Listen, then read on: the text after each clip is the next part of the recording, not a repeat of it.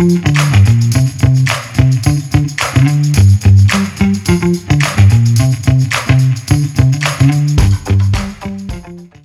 listening to The Running Public. From marathoners to mud runners, we all have the same goal get to the finish line faster. That's right. This podcast is for you guys, the running public.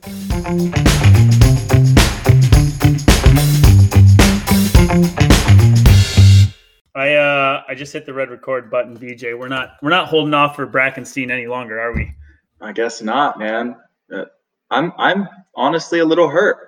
He couldn't cut out a little time for me, you know. So whatever. He's gonna miss the magic. He's got, apparently Brakken. Uh, I don't know if we didn't relay the the uh, meeting time properly, but Brakken's not here. But me and Veejay are. That's what matters. I think Brakken will end up joining us in a little bit once he realizes he's late. So right now you got Veejay and myself going at it. Veejay, I uh, literally just pulled up my Instagram as I was waiting to chat with you, and I saw that you moved. Yeah, yeah, it's a very uh, recent development. I've been here less than a week. Um, really haven't left the house very much, just because we had so much stuff to pack, and uh, it's not just me. I moved with uh, the whole fam, so we all made it made it out to Colorado Springs, and it is quite beautiful. Why? What did like? What made this decision? Like, how did this happen? Well, uh, as I was saying earlier to you before the record button was hit, uh, yeah, it was a very very quick development. It was not planned thing. It's not like last year we were like, yeah, maybe we'll think about moving all this stuff. It was really like um, beginning of this year. You know, things were going great, especially for like racing and my season. Everything was coming together really well. Um, and then COVID hit and everything shut down. And um, for those of, uh, of, of, the listeners that don't know, I live with my uh, girlfriend's family, mm. and they owned a hair salon um, in LA.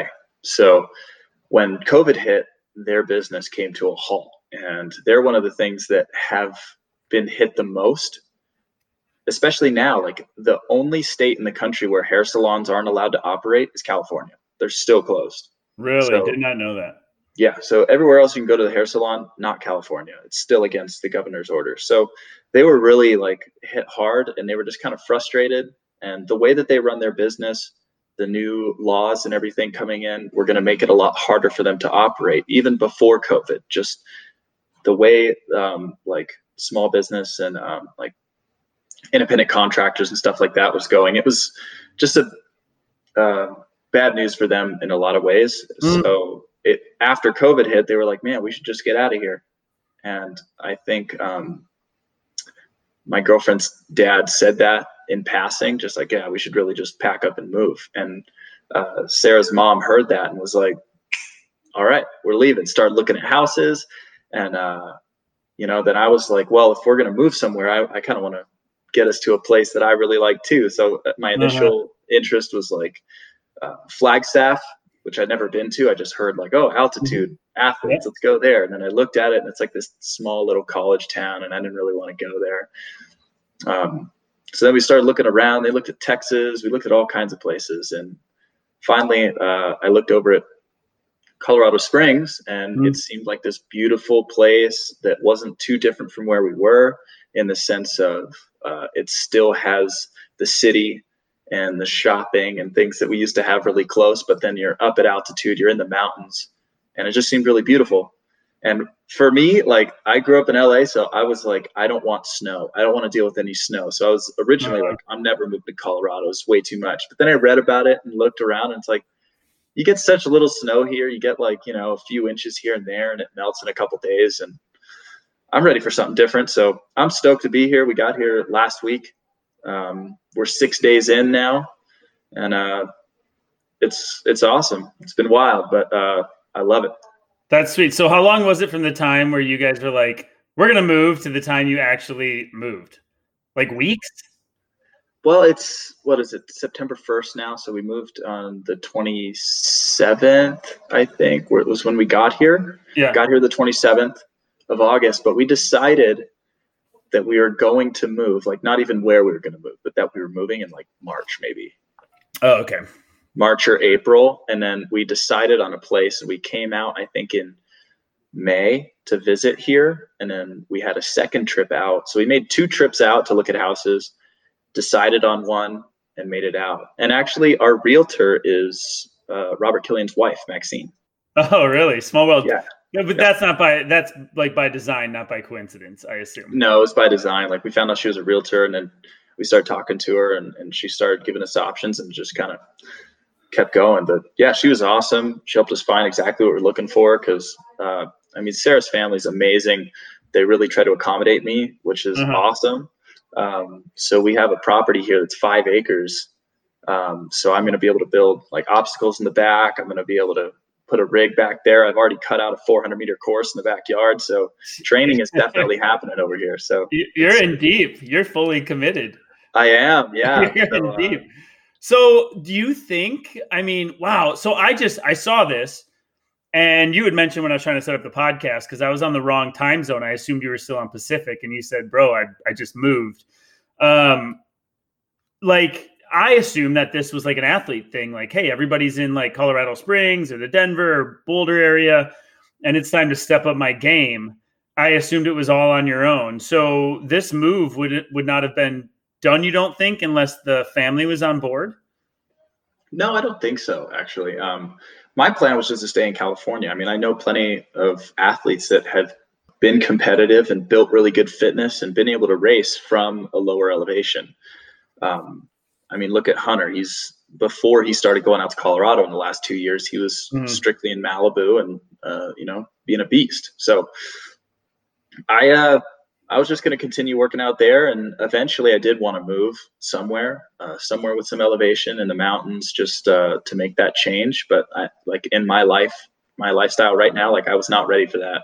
You know, I was 21, working Mhm. part time at a running shoe store, and, and trying to pursue my uh, my mud running dreams. So I Yeah, wasn't like I wasn't necessarily a baller or anything, but uh, yeah, I mean, it, this it's an amazing opportunity for me. I'm, I'm mooching so hard, dude. I'm mooching way hard, but uh, so I say you you're pretty what you committed. I mean, you moved in with the with the girlfriend's fam who has a you're you're modifying their backyard to fit your Yeah. racing needs. I'd say you're pretty you're pretty in.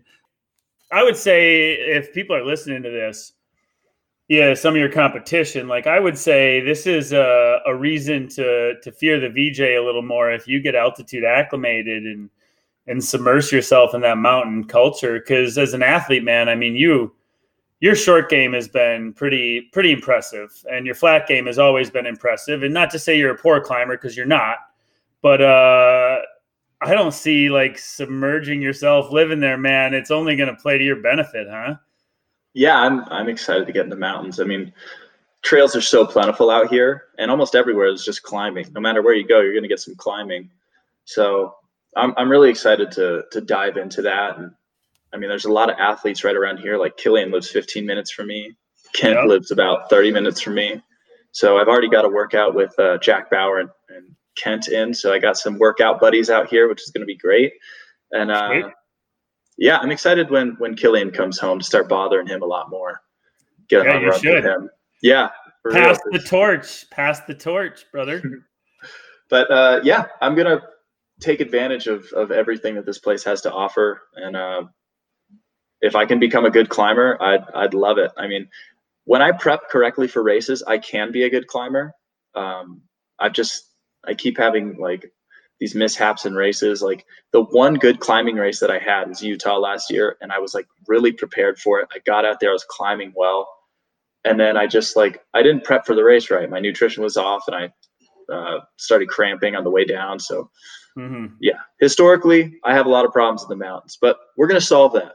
We're but you know what every time though like and we talk about this a lot but like as like you live i think i live at like seven or eight hundred feet 700 feet above sea level you're even lower than that and so not only like you could be a great climber it's just like every time we go climb we're at 6000 plus feet coming from sea level so you never really even know what your capability is sure in training i bet you were crushing the mountains in malibu in in la area and and because you were it was a level playing field Yeah, that's that's true. Every time we go to uh, do some climbing, it's always at a ski resort or something where it's way up high. So Yeah. yeah, I mean, I think I have an advantage now. Right here at the front door, I think we're at like 7,550 feet or something. So oh, you're you're sleeping at 7,500 feet. Yeah, it's really high. So when we first got here, dude, I was dying. I w- tried to go for a run. Like there's some trails in the neighborhood that we moved into. Mm-hmm. I, went, I ran like three miles and I was just sucking wind, dude. My heart rate was like 165 and I'm running like 10 minute pace, just Uh-huh. trying to get used to it. Every time I run up the stairs, dude, I'm gassed. So, but uh, it's starting to get better. I mean, even in just the week that we've been here, it's uh, it's been awesome, and I'm uh, I'm starting to acclimate like a little bit in the easy runs. Intensity is still nowhere near like close, but but it's Mhm. good. It's a lot of fun. Dude, you 7,500 feet is like, I think the sweet spot is in like that seven to 8,000 range, and then go down for some speedy stuff if you need to, to like five or 6,000 feet when you need to hit the track. That's a perfect plan, dude.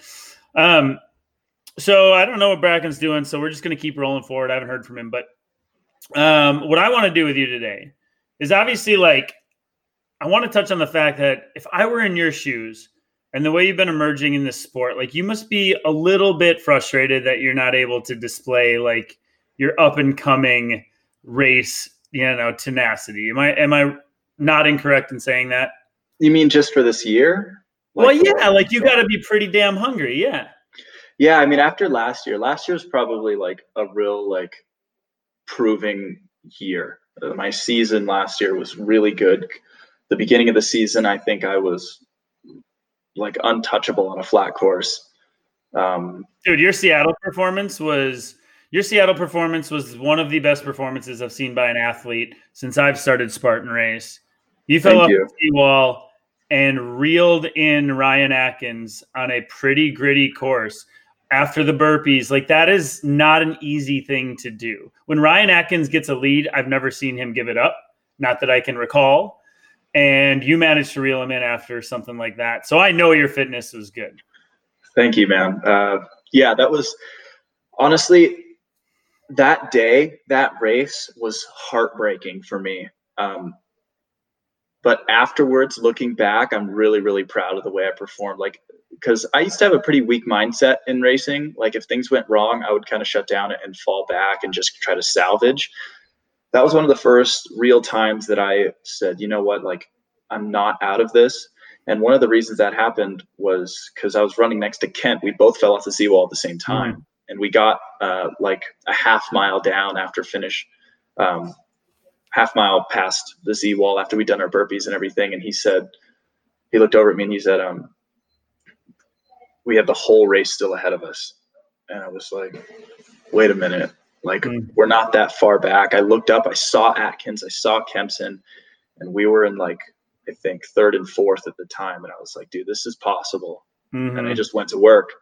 And that was really a, a like a, a turning point for me, like with my mindset that I come into races. Cause I came to that race, I thought I already won the race. I was on the start line, like, dude, I'm gonna win. Yeah. And then when I didn't win, it honestly took like a minute at the start line for it to sink in that I had lost. I couldn't even believe it. Like I, I worked so hard. And after I caught Atkins with like a half Mhm. mile to go, I'm like, dude, I won. I'm gonna take him right here. And then he fought back and Yeah. beat me on those last few obstacles. And I was like, no way. Like Yeah. how did how did this happen? So Such a Uh, good race, though, man. That was such a good race to watch. It was so impressive, and I feel like that. And I don't want to dwell on this because I want to go back to like where you began with all your endurance training, and then we'll talk current day. But um, like that didn't get enough credit. Like that did not get the credit it deserved, and Kent too for coming back. Um, but you in particular, you would have won that race by two minutes, a minute and a half. It might have been a smash fest, to be honest. well it, it you never know. I mean At- Atkins said he backed off and cruised it in and and stuff like that. But I don't know. You never know. But uh, I was really proud of my performance, not just physically, but also my mental game, and, and that was that was amazing for me. And I think I had a pretty strong rest of the season. I had like you know a good performance at NORAM in the 3K that I trained for. So uh, I was really excited for this year. You know, after Jacksonville and um, getting kind of a late start for that, I was really excited to go to Seattle, to come back, get a little redemption there, and continue with the rest of the season. But what can you do? Yeah, what can you do? Well, I'm going to ask you about what you've been doing, but um, what I want to know is this. So I actually don't know a ton about your background, and I've listened to a couple of podcasts with you on them, and you haven't really gotten into it as far as I know. And I think young kid, uh, what are you, 20 or 21? How old are you right now? 21. Yep. You're 21. Congratulations. There's not a beer in that mug that you're drinking out of, is there? Nah, pure water in my Warrior Dash mug. Did you get that? War- did you get that Warrior Dash mug for winning or something? I think so. Uh, I think this might have been at Warrior Dash World Championships. Nice. I don't remember, so, but yeah, I still got it. I hold on to the memorabilia I pick up over the years. Well, okay, sweet. Well, I actually have a Warrior Dash mug too, so suck it. But anyway, um, so like I think like back to myself when I was 21, uh, and I was so focused on the collegiate running aspect and getting speedy and and granted there wasn't Spartan races or obstacle course racing. Like I don't think I would have entertained it and I know that you ran in high school and you were a decent high school runner, and the attempt or the allure to go and pursue that, like you're a guy that went against the grain. Like you probably made decisions that coaches, friends, teammates didn't really approve of or understand. Is that right? To pursue Spartan racing? Yeah, um, in a sense. So when I started, you know, running in high school and uh, really pursuing it, I got really good in, in cross country and started having some good times like my freshman year and going into my sophomore year, things were looking really good. Um, and I was at a school with good coaching and uh, a good team to to really push each other. And I wasn't the fastest guy on the team; I was second fastest, but I was really close. So mm-hmm. I always had that neck, that push to get there. So um, yeah, I mean, things were going really great. I had a couple letters from colleges come through, like UCLA and stuff, my sophomore year, and um, you know, that was like blinders were on. I was like, that's where I'm going. Yeah. And, uh, a lot of stuff changed. I had some like family complications uh, my sophomore year, and I ended up moving in with my dad. I was living with my mom at the time down in Orange County, okay. and I moved north, up north of LA, where I lived for a lot of years there. Um, went to a new school, not as great of coaching. Um, I went from being the second fastest on my team to being the fastest in the entire uh, scholastic section. Like yeah. Los Angeles section was not impressive. So there wasn't a lot of competition. There wasn't coaching at my school, and um, yeah, it was it was rough. I didn't make a lot of progress after my sophomore year because I didn't really I didn't take it on my like put it in my own hands to to educate myself and learn how to train to get to that next level. So i sat basically at like you know upper 15s in the 5k my the rest of my high school career. And that was the best i could do because i didn't know how to train past that. I would just kept doing the mm-hmm. same training that the, the coaches were giving me and i never made it anywhere. So that was that was weird. So I didn't get like many offers from colleges and stuff just because my results fell back. I think if I had the right coaching, if I you know knew what I knew now, I probably could have done a lot better. But uh, yeah, so throwing back to my sophomore year, my dad actually found this local obstacle race called a uh, a rugged maniac. Oh yeah, and he said you got to go do this, and I was just like you said. Uh, focused on running and I said, no, I'm not messing around with that. I don't want to get hurt. I got to stay together for my team. I got to run, mm-hmm. and that's it. And uh, yeah, he had so much fun watching him race that that I was like, I said, screw it, dude, I'm gonna hop in. Then I started racing all these local little races, and my results were good. I was winning almost every like little local mud run um, that I could find, and I started focusing more on that once I moved to this other high school because like competition wasn't really steep there. I didn't have to work like hard yep. to win. So I started just putting on more strength and and keeping my running the same, which was actually a good combo because I turned out to be one of the faster runner at these events. And then after I got a little more serious in it, I thought like, you know, I got to try a Spartan race. I hadn't done one in the two years I had been running around. So I found one. I found the Malibu Sprint in December and you know i had i had my idols. I was looking at like hunter on instagram and stuff and he said come out wear a 20 pound weight vest and try to beat me and uh-huh. all kinds of stuff like that. So i knew they were going to be there so i was excited. Um, but i didn't know how much more difficult how much more competitive spartan race was than everything else. Yeah. so i got on that start line with all these big muscly dudes and if you can imagine my same frame 20 pounds lighter yeah. Like I don't look heavy by like as I am right now. And you can imagine 20 pounds less. Like I was not ready for that. I've seen uh, photos. Did I see photos of you maybe at that Warrior Dash that you're holding the cup and you look like I mean, you look like a, uh, a boy amongst men. Would that be about right? That's it, man. Like I, yeah, I look a little older now, but I was definitely just a kid. Like if you look at that mustache you got going, that mustache you you got going is. I, I just I had to pack all my my shaving equipment on my move, so I unfortunately can't shave. But keep keep it going. It looks good. But anyways, continue. Yeah. So show up at the Spartan race. Uh, and I took off running and I was able to keep up with the top guys. Turned out that guy was Glenn Racz.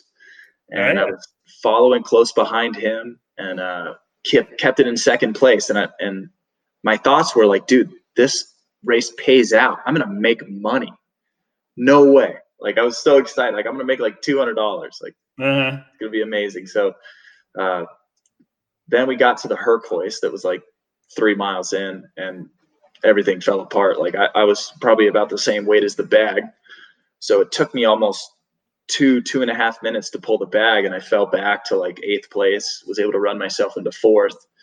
And uh, after that, I got hungry. I was like, I know what I need to do. So I started hitting the weight room with the football players uh, after cross country practice and really started focusing. Came back to the SoCal race the next year and won it.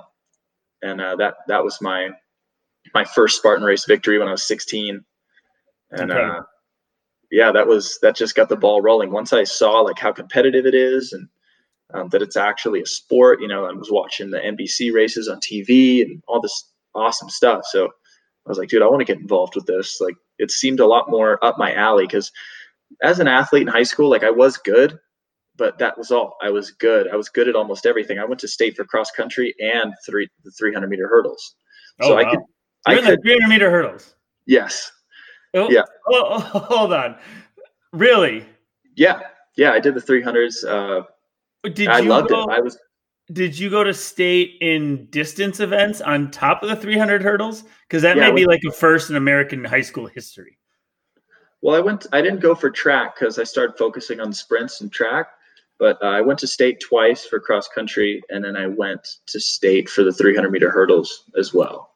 I yeah. had no idea. This all makes a little more sense to me too, hearing it. You were a hurdle athlete. 300 meter hurdles is a painful race, and you cannot yeah. be slow. You have to be on top of a lot of aspects of your fitness. Um, do you think I'm just like thinking out loud here and like, man, do I believe that like the the trajectory of your history could be a lot different if you never left that that high school initially?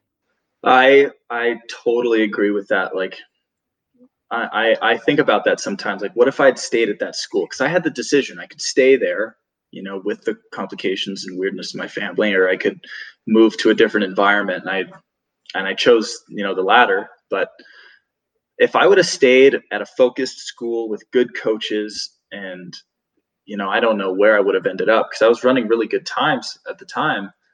So it it could have been really good. So uh, who knows? But I probably would have stayed really focused on running and been a strictly running athlete. And I probably would have been in college right now doing that. But yeah, a lot of things changed. Um, but still, I was I was like a jack of all trades athlete. I could be good at almost anything, but I was never the great one. Right? I was never yeah. the state champion in an event. I was just I could get to state in almost anything. Like I was one of the top in my city in, in high jump as well. Like I, I did a little bit of everything. Uh, I grew up racing uh, BMX and I raced mountain bikes in high school too. I, I did a lot of things. So finding obstacle racing, this thing that combined, you know, this adventurous aspect with endurance and strength and all this stuff, it was just kind of right up my alley. It just combined a lot of things that I already like to do into a, a competitive scene. So I think eventually I might have ended up there anyways, maybe a little further down the road, but yeah, this way I got an earlier start. Yeah, that's kind of wild. Um, so you ran, you were a high 15s 5Ker on a cross country course in high school. Yeah. And you ran that early in your career, like sophomore year, and then kind of stayed there, or what? Well, I got a little faster in my like junior and senior year. Um, like 15, 20 seconds, maybe. Um, not a lot, but like I think my three mile on a flat course my sophomore year, I think I did a 15, like 20 or something like that. But that was that was a three mile, right? Not the 5K. Yeah. Yeah. So I got a couple seconds faster later on. Like I probably could have ran around 15 flat on a flat course or maybe just under. But then I started running about that same 15, 20 time on a really hilly course that we had. Because when I went to LA City section, we ran all of our races the same course the whole year, the Okay. same course all the way through. So all of my league meets and then the, you know, sectional meets were all at the same place and it was really hilly. It was just constant climbing. There was no flat points. So my estimation of running 1520 on a hilly course was that I could probably get around 15 flat, maybe high 14s. So right about there, pushing that into the 5K, it would have been about high 15s. Never got to run the 5K, unfortunately, because everything was three mile in high school. But Mm. yeah, right about there. That's quick. I mean, California, I don't know if maybe our listeners know, but like California's kind of breeds like high-end distance runner runners as well. Though you have a huge state, you have a lot of talent. It takes something like very, very significant to stand out there. Yeah, More so than other states. Yeah, there's there's uh, especially in southern section, um, Southern California breeds these insane athletes, man. Like there's a kid right now, like uh his name's Nico Young, and he's in southern section, and this kid is just unbelievably fast. Like he's, I think he went sub four in the mile this year, As a high schooler. high schooler Yeah. unbelievable. Like that's not that that doesn't even make sense to me. Like I'm hoping to run in the 420s, you know, by the end of the year here. And Uh-huh. you know, I got years on the kid, so unbelievable. Yeah. Um, when did you when did you start with athletics? Like take us even a little further back. What as far as like when did when did you one know realize that you were like decent runner and two like what sports did that all start with? Well, the first sport that I got involved with was BMX, which is like imagine doing a 400 on your bicycle, but then it has like jumps and berms along the way. Um, there's a lot of YouTube videos that my dad uploaded. If you're ever curious, look up Kidzilla. You'll see what what we're talking about. What, what are, are you Kidzilla or is the I was circuit Kidzilla? I was I was Kidzilla back in the day. That was Kidzilla. racing, racing alter ego. But you're uh, making yeah, me so you're making me want to pull up my YouTube on my phone right now and see what you might Kidzilla you might have like. to. You look up. All right. I bet uh, you there's I bet you there's multiple hundreds of people looking up Kidzilla right now as they're listening to this. yeah, Continue. so I started racing BMX when I was four years old. I won my first national when I was five. Um, How does so somebody get into BMX racing at four years old? you get small wheels and a small bicycle, man. You just get on there and you start shredding.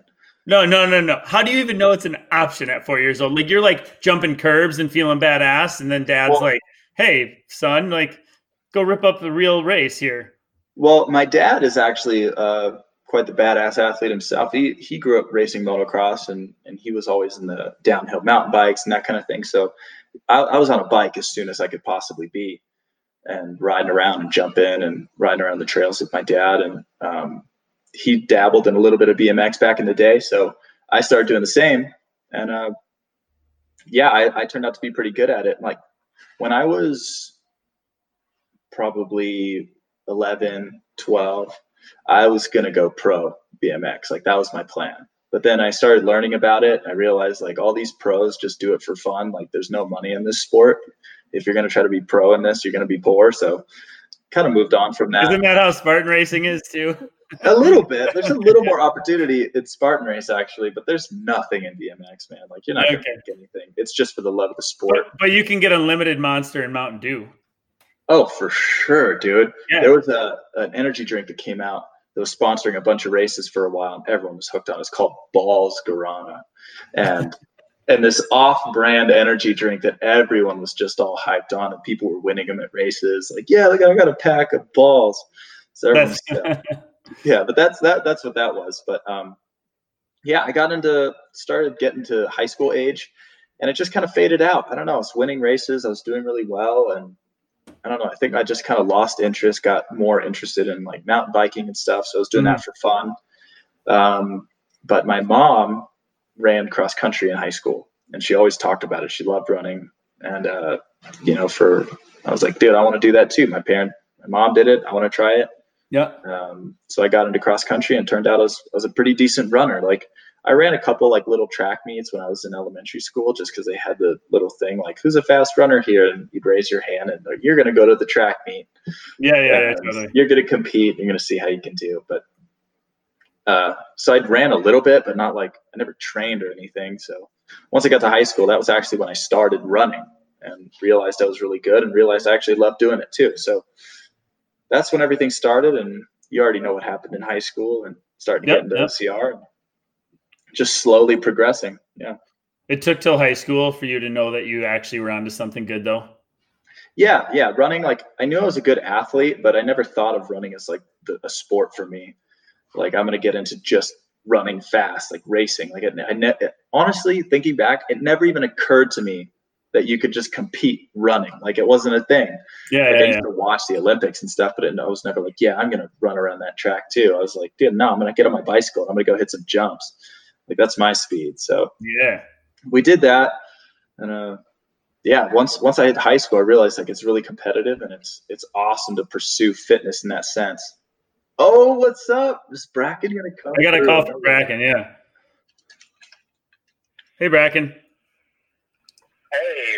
I'm really sorry. That's okay. You're live on our podcast on speaker on uh, Oh, the phone right now. right now, huh?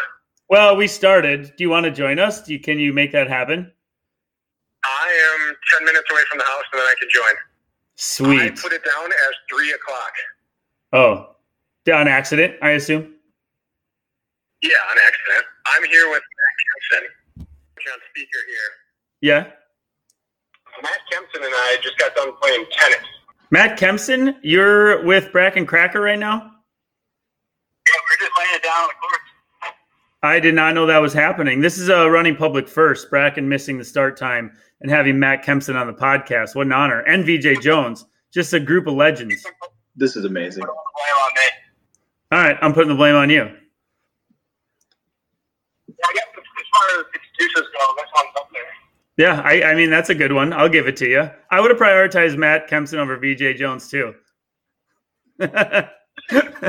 no one's seen my backhand dude no one's seen this backhand on the court though Do you want to just hop on Brakken when you get back? Yeah, as soon as I get home, I'll jump on. All right, cool. See ya. See ya. All right, we're just gonna keep rolling. I don't know if that's gonna make the final cut, Veejay, or not, but we're gonna find out. Dude. find out. I haven't played tennis in so long. I need to get back on that grind. We moved into a gated community, so I have, think I have a tennis court at like the little community center. So you're gonna see some Instagram videos. All right, I just want to know how Matt Kempson and Brakken Cracker are together right now in Milwaukee, Wisconsin. I can't really piece that one together uh, at all, so I'm gonna ask. Um, what were we talking about? So I wanted to know something too, actually, as you were talking about this all. Something I've been curious about personally is how do you answer the question of not going to college on the education front and pursuing your like athletic career right now like what do you say to people when they question you about that like what why why have you decided to do that Well, first and foremost, I'm an athlete, and that's what I like to do. And if I was going to go to college, I was going to go to college specifically for athletics. And I was thinking about getting into decathlon when I left high school. I wanted to, I knew I was good at everything. So why not put like this nice package together of all these different events? So I was to look, I was looking at a couple decathlon programs at some smaller colleges near me, and I had a couple offers. And, you know, I was, uh, I was actually to go down that route. I was to do like maybe a community college at first just to get some like easy requirements and stuff out of the way as far as scholastics. But then I got this call from Robert Coble. And if for those of you that don't know, Robert Coble is like the head referee of Spartan Race. And at the time, he was the head of the Spartan Pro team. yep And he said, Would you like to be a part of the Spartan Pro team? And this was right out of high school. And what year is this this is 2016, the end of 2016, the summer I graduated. And I was like, hell yeah, dude. you want to pay me to travel around the country, run in the mud with a bunch of other athletes, and I get to do it for free? Like, yes, absolutely. Um, so that pretty much made my decision for me. Like, I was still mm-hmm. like floating around the idea of, of going to college and that kind of thing. But I'm not a student. Like, in, in high school, like, I did enough to pass. Like, yeah. I, I for example, like a couple of my senior classes, I turned in no homework, but I aced all the tests and I averaged a C. Yeah. And I graduated. And mm-hmm. like your heart wasn't in it. No, like I I educate myself in the things that I'm really interested in. Like I have a lot of books on running and training and, and books on athletes and stuff. So that that stuff really interested me. And I just I just was I'm not a student. That's not my thing. Like I'm not a scholar. And you know, yeah tons of respect to the people that are like my girlfriend she's in college and she's doing all these classes and working their ass off and you know props to her but that's just not me. So i had the opportunity to go and, and make money and be an athlete and travel around the country and i wasn't going to miss that. And uh, so blame robert coble. You know he called me and wanted to put me on the the spartan pro team so i took that opportunity right away. It wasn't even a question. That had to be pretty alluring, I would say, especially at that age. I uh, and I would say anybody that you know, like for example, I chose college co- mostly because I still wanted to run competitively and I got recruited. Like any high level runner, and I wasn't even running as fast as you in high school, and, and I chose running because yeah. so it, it was running based, not education based, and and the education was like a nice side benefit. So like I just think you have like a very unique like pathway there that most wouldn't have the opportunity to have. I guess my curiosity is as like an 18 year old in 2016 were you offered money on like a spartan race contract or any incentives back then? Because everything's so different now. Now it's like they hand out pennies and people just take them you know? Yeah. Uh, so it's different now but in 2016 they were still paying people. They were paying some people. Now that i'm not associated with spartan i can say whatever i want not get in trouble. But i was i i was making an I wasn't making any money. They were just covering my travel uh, out to the races, which I mean is good, especially for expensive. someone at my age, like traveling around uh, sometimes by myself. Like that was huge. But then again, I did burn through my budget pretty quickly. And when I went to West Virginia my first year, I brought a tent because I was ready to camp out somewhere on the venue because I burned through my budget already. Because that was, that was 2017. 2017. So 2016, they invited me on the pro team for 2017 because this was like most of the way through the year already. Yep. But yeah, it was a, a, honestly a good decision for me. I uh, I loved doing it. It was hard and it woke me up to to seeing all these top athletes. Like when I showed up, the first race of the U.S. National Series in 2017 was in Seattle, and I lined up on the start line, and they called me over the wall, which was really really cool. I didn't expect that called me over the wall, and I pulled up and I'm looking, you know, Ryan Atkins is right there. Like at the time, I hadn't raced with any of these guys, not the way that I have now and the way that I know everyone now. So first time I'm like, Ryan Atkins is right there. Ryan Kent's right there. Hobie Call is standing next to me. Like mm-hmm. th- it was like a dream come true. Like all these people that I had kind of idolized and looked up to over the last couple of years, like they're right there, and I was going to get to race with them. You know, Brakken was there, and I just it was awesome. I, I, I, was there too. That was my first like. I, I remember I remember I think I saw a photo like I was looking that was like my, that was my first like ever real big boy race yeah I got crushed but continue yeah me me too I mean uh that double sandbag like I was not ready for that I was still you know like 150 pounds or something like that so I was pretty lightweight guy um and I just didn't have enough strength for some of those things but yeah I mean uh it was amazing to get to line up on the start line and learn from these guys. And and most most everyone in the sport is really awesome and, and really helpful to people. Mm-hmm. There's a hmm. lot of camaraderie. Like if I ever had questions for Hobie or Brakken or uh, dude, my shoe came untied at that race, and freaking Brakken yells at me how to tie my shoe as he comes running by me. Like really? Don't tie loops, just knots and go. And I'm like, okay. And he's like yelling multiple times during races, Brakken has yelled advice at me while racing. He may stop doing that. I think everybody's going to stop giving you advice during races. I think you're past that point now. Yeah, yeah, for sure. Like before, he was telling me like how to at one point he told me how to carry the bucket. Like it might have been that same race. Like I was running downhill with the bucket, and he's like, "Dude, like skip, shuffle sideways, and you'll get a little more speed." And I'm like, "Oh, dude, what what an amazing technique!" So, I mean, Coach Brakken coming in clutch even at my my first U.S. National Series race. Uh-huh. But yeah, I, I I honestly don't think I would have made a different decision. Like going back, like look where I am now. I'm I'm really stoked, and yeah. Can you tell me why something I want to know, and we've talked about it a bit on the podcast, is like where the hell are all the young guys? Where are all the young good guys at? Are they all running college right now? Or are they like like you are the next generation that has become the current generation because you're good enough to? And suddenly, you know, you're you're a household name if you pay attention to Spartan. So I just don't understand. Like I can't think of one other guy that's even close to you that's in his early 20s or late teens? Where are all the guys or girls? Well, there's before we dive into this, there is one girl that's very young that has popped up, and she's a beast. Yeah, her name is Lily Lily Elkin. I don't yeah, know. Right, right. She did well in Jacksonville this year. She did well in Jacksonville. She won both days in Sacramento, and she I, I forget how old she is. She's like 18. She's in the same position that I was coming in, but maybe even a little better as far, compared to some of the women, she might be a little better than I was at that age. So look out for her coming up. She is a beast, and uh, okay. uh, she's incredibly strong. She finished like top 15 in Tahoe or something, top 20 in the elites, but she was racing age group. Uh, but her time was. She, wasn't she like top? I don't know, five between like fifth and seventh place at Jacksonville, the first race of the year this year. Yes, I believe so. She, I think she finished fifth actually.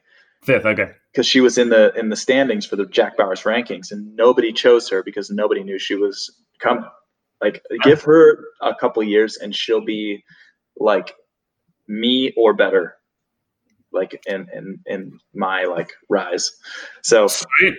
really exciting there to see another young person like coming through. But well, like I I think just interrupt you real quick. Like we see like younger guys that you've connected with, like James Nair, I believe his name is, or John yep. Penland, who are the only younger guys that I think I know that take this serious on the elite level. And John Penland got distracted with college.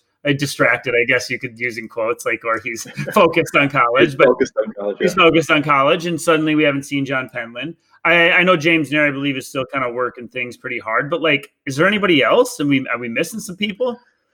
Um, I think you'll see some more people come through, uh, but a lot of kids, especially like the good runners, like someone like me that was a good runner in high school, they don't make the turn to go to OCR first. They go to college first. So you're going to see people come out of college because I've already received messages like this year. Like anyone that's young and getting into the sport and starts paying attention, a lot of times they message me and they ask for advice or something. And like the, some college kid reached out to me the other day and he's like, "Yeah, I'm graduating college soon. He's like, I can run a 30 30 in the 10K and I'm 180 pounds. Watch out. And I'm like, well, you're probably in a pretty good position right now to show up and figure it out. And he has in his Instagram bio, future Spartan world champion. And unfortunately, okay. I don't think he got his chance this year. But like, there are people coming. Do you remember his name? I don't remember his name, man. I'll find it and I'll let you know. But right. uh, yeah, so there are people like that. Like, you can also look at like Hobie Call's son. Hawk, I think yep. his name is. Yep. He he got he did a couple obstacle races and uh, he's really good too. Like he's a fast kid, and I think he's probably focused on the college route right now. But yeah. I wouldn't be surprised if he followed, you know, his father's footsteps a little bit and dabbled in OCR after he got out of college. But a lot of kids, like, I, it's starting to get more serious. This sport is starting to get taken a little more serious. Where, like, probably before when when I first got into it, even then it wasn't as competitive and as recognized, where hmm. people would try to pursue obstacle racing and change what they've been working for for the last you know eight years of their life and and start focusing on you know mountain running and, and strength training as well because a lot of these kids they come out of college and say they're a really good college athlete they want to try to go pro in what they've been doing to totally turn and try to put on 10 pounds to be competitive at this it's a it's a big change but I think in the next like two, three years, you will start seeing people start coming out because now a lot of kids are able to grow up in OCR. Think about that, like with the kids race and everything. Yep. Some of these kids, I was at Spartan Kids World Championships in December, and those kids are beastly. Mhm. Like the two mile race, these kids were flying. They ran like a like a 13 minute two mile or something with, all the obstacles. They were flying, dude. Didn't you videotape some of that stuff? If I was all was over on your Yeah, I- story. I tried to film as much as I could of that. It was amazing.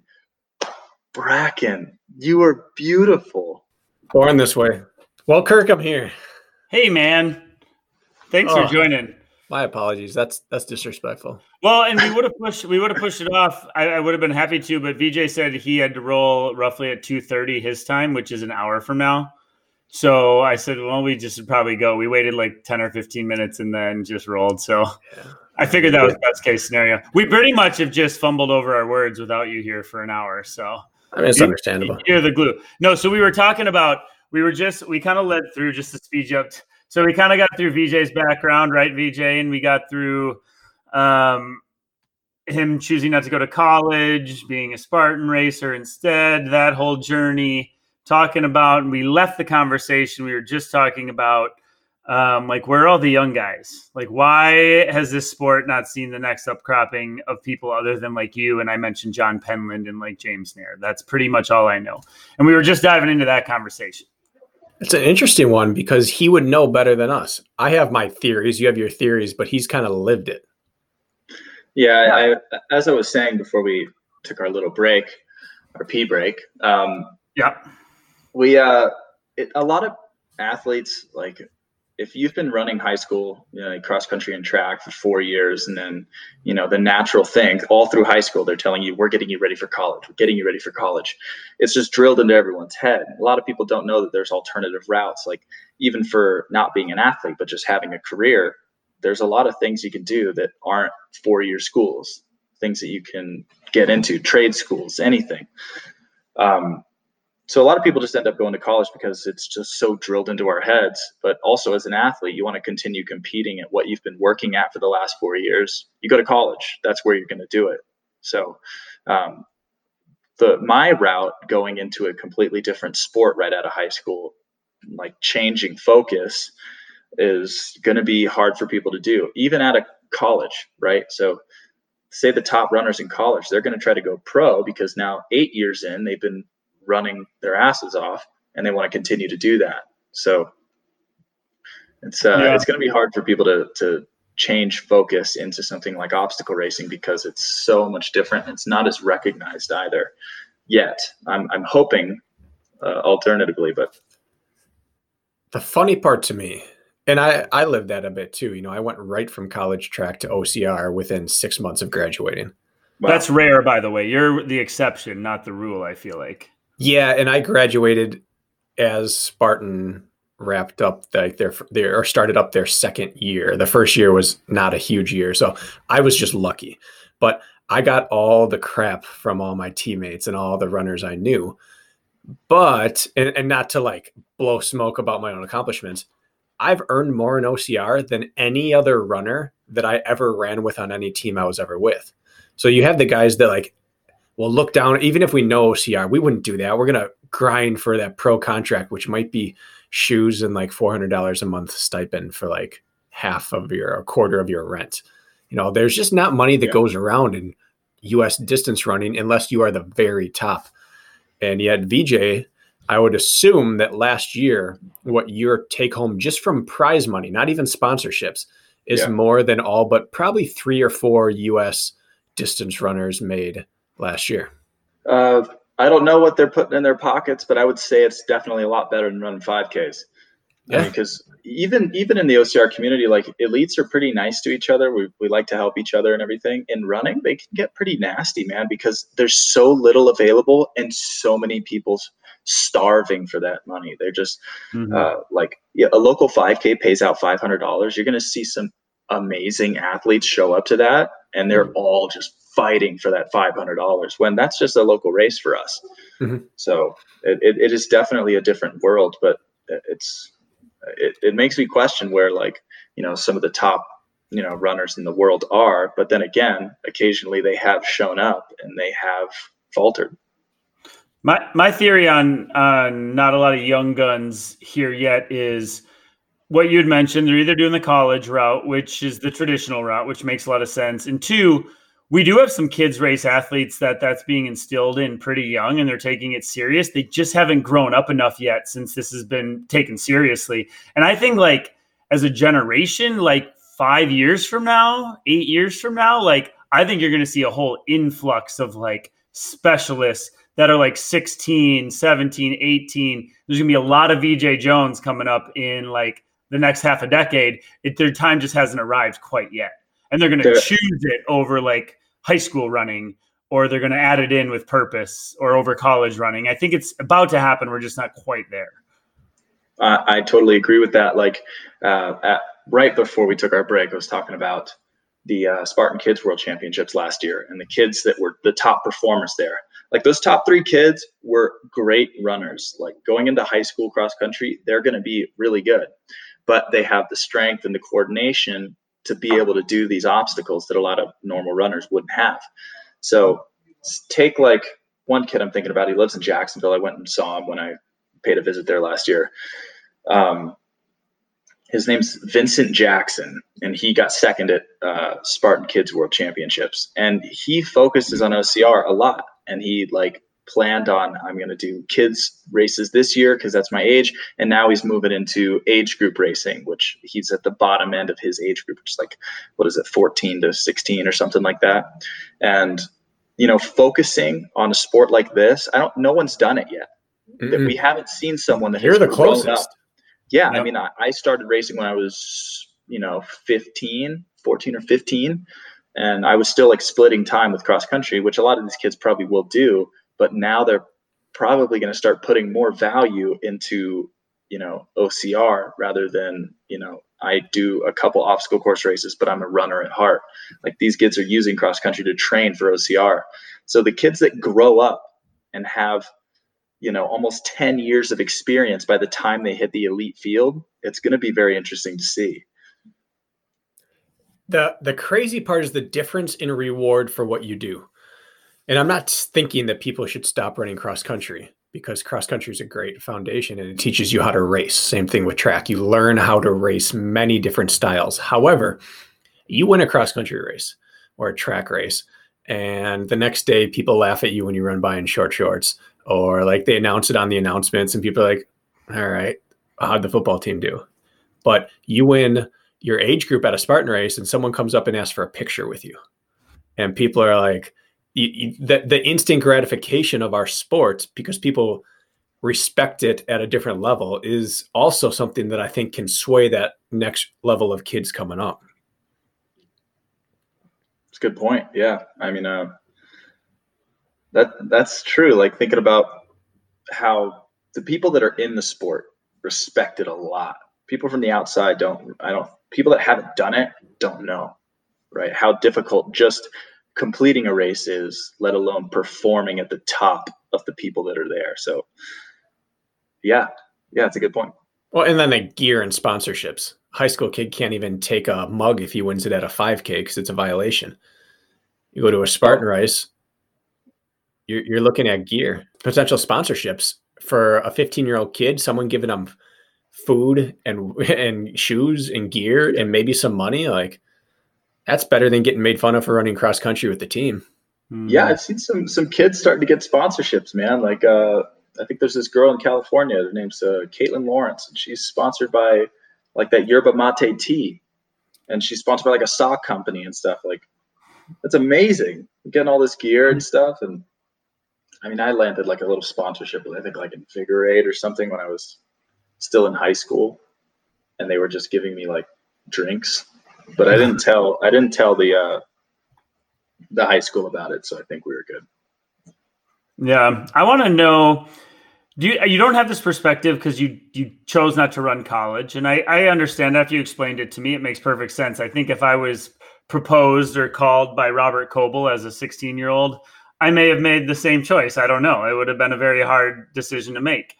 Um, for me, college did a lot for me, and for Brakken, college did a lot for Brakken. I mean, for my senior year of high school, I was a 431 miler and I ran 411 basically as a freshman in high school. I got into college. a college, sorry. I got plugged into a really good program. I ran with a bunch of good guys and college structured running with a group of elite level runners and we were a great division 3 school did a ton for me. A ton for me. If I would have jumped into let's say OCR immediately after that, uh, I think it would have been a very dangerous situation. I think I would be light years beyond where I am today, and I think age and some other things have gotten gotten a little bit in the way of that. But what I'm asking is, do you ever wonder though, like if you did go to a high level run program, like where you might be now that you aren't even yet? Like, yes, you're doing well, but do you believe you could be doing better? Does that bother you at all? You know, I've yeah, I've I've contemplated this. Like, what if I had stayed at my first high school? What if I had gone to college? Because I mean, UCLA was interested in me at one point, you know, so I could have gotten into a good running school and and had that experience. Um, and now I think about it, you know, I, I'm I'm really happy where I'm at. I love OCR and, and being a jack of all trades athlete and finding something that combines everything together like that. It, I was probably going to end up here anyways, like I said, but I mean, I do wonder, like, am I ever actually going to reach like the running potential that I could have had if I had worked with, you know, coaches that are just pull performance out of people and and been on a team of just top runners. So, I mean, I, I think about that sometimes. I mean, I've I've worked with some amazing athletes in OCR and some amazing coaches, and uh, I've learned a lot. But I, I, if I stick with OCR strictly, I don't know if I'll ever reach you know the running potential that I could have if I focused on running. So uh, I, I actually thought about this a little while ago to focus on OCR and really try to build success because there's a lot more potential for me to make money and make a living um, both as an athlete and maybe even kind of as a coach in this sport than just as just for running.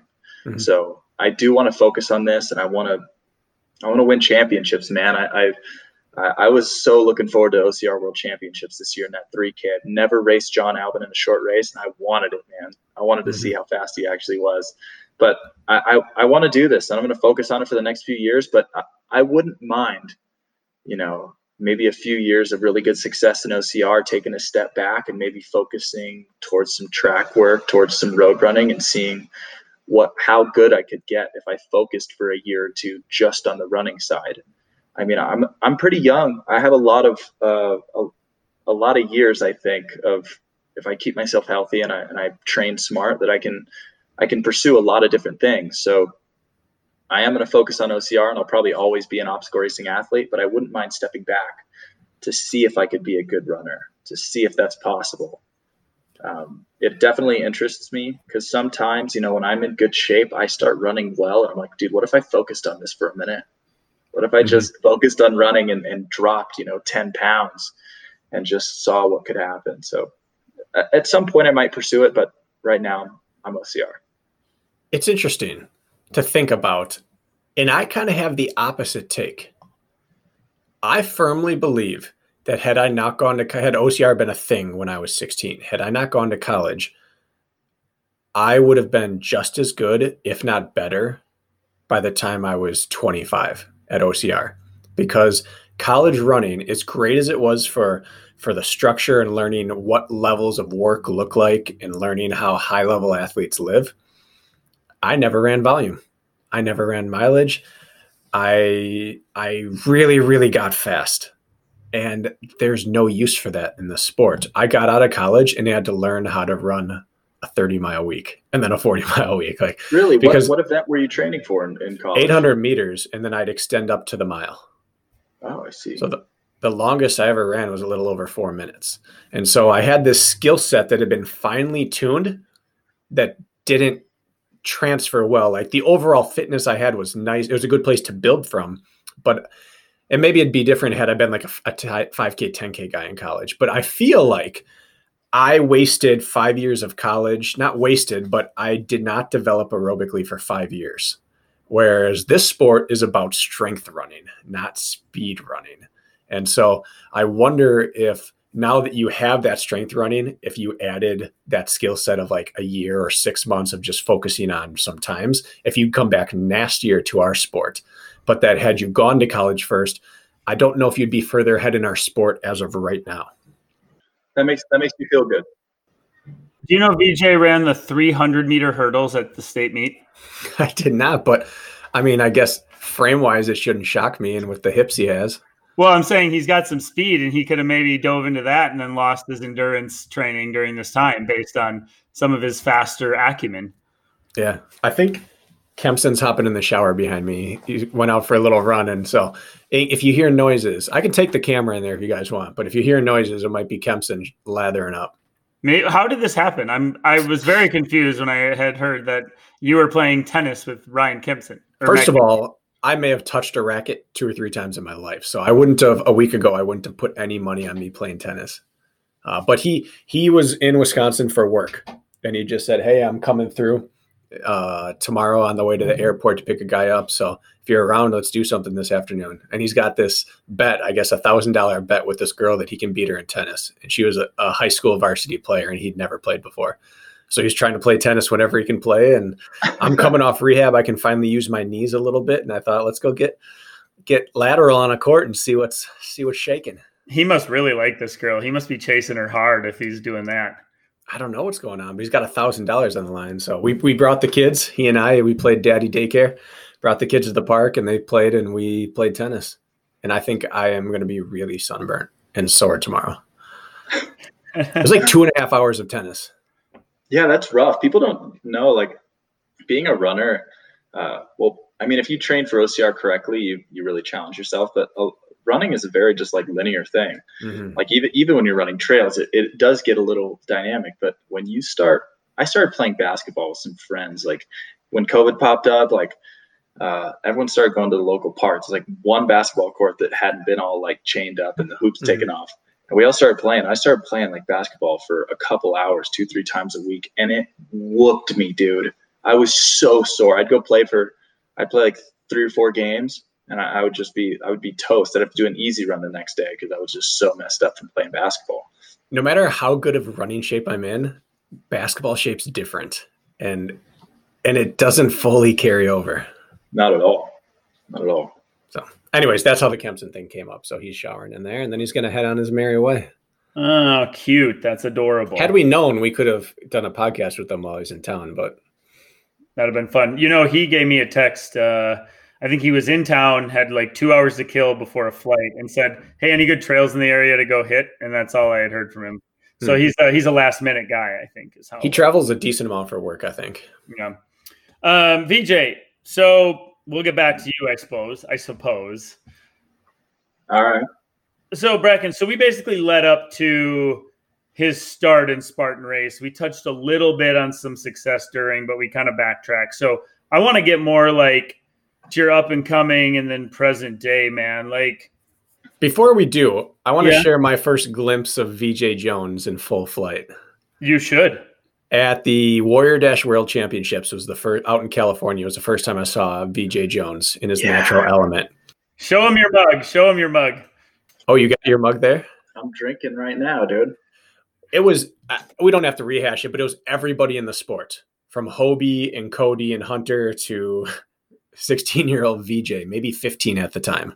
Oh no, I was. I think I was 13 or 14 at Jeez. the time.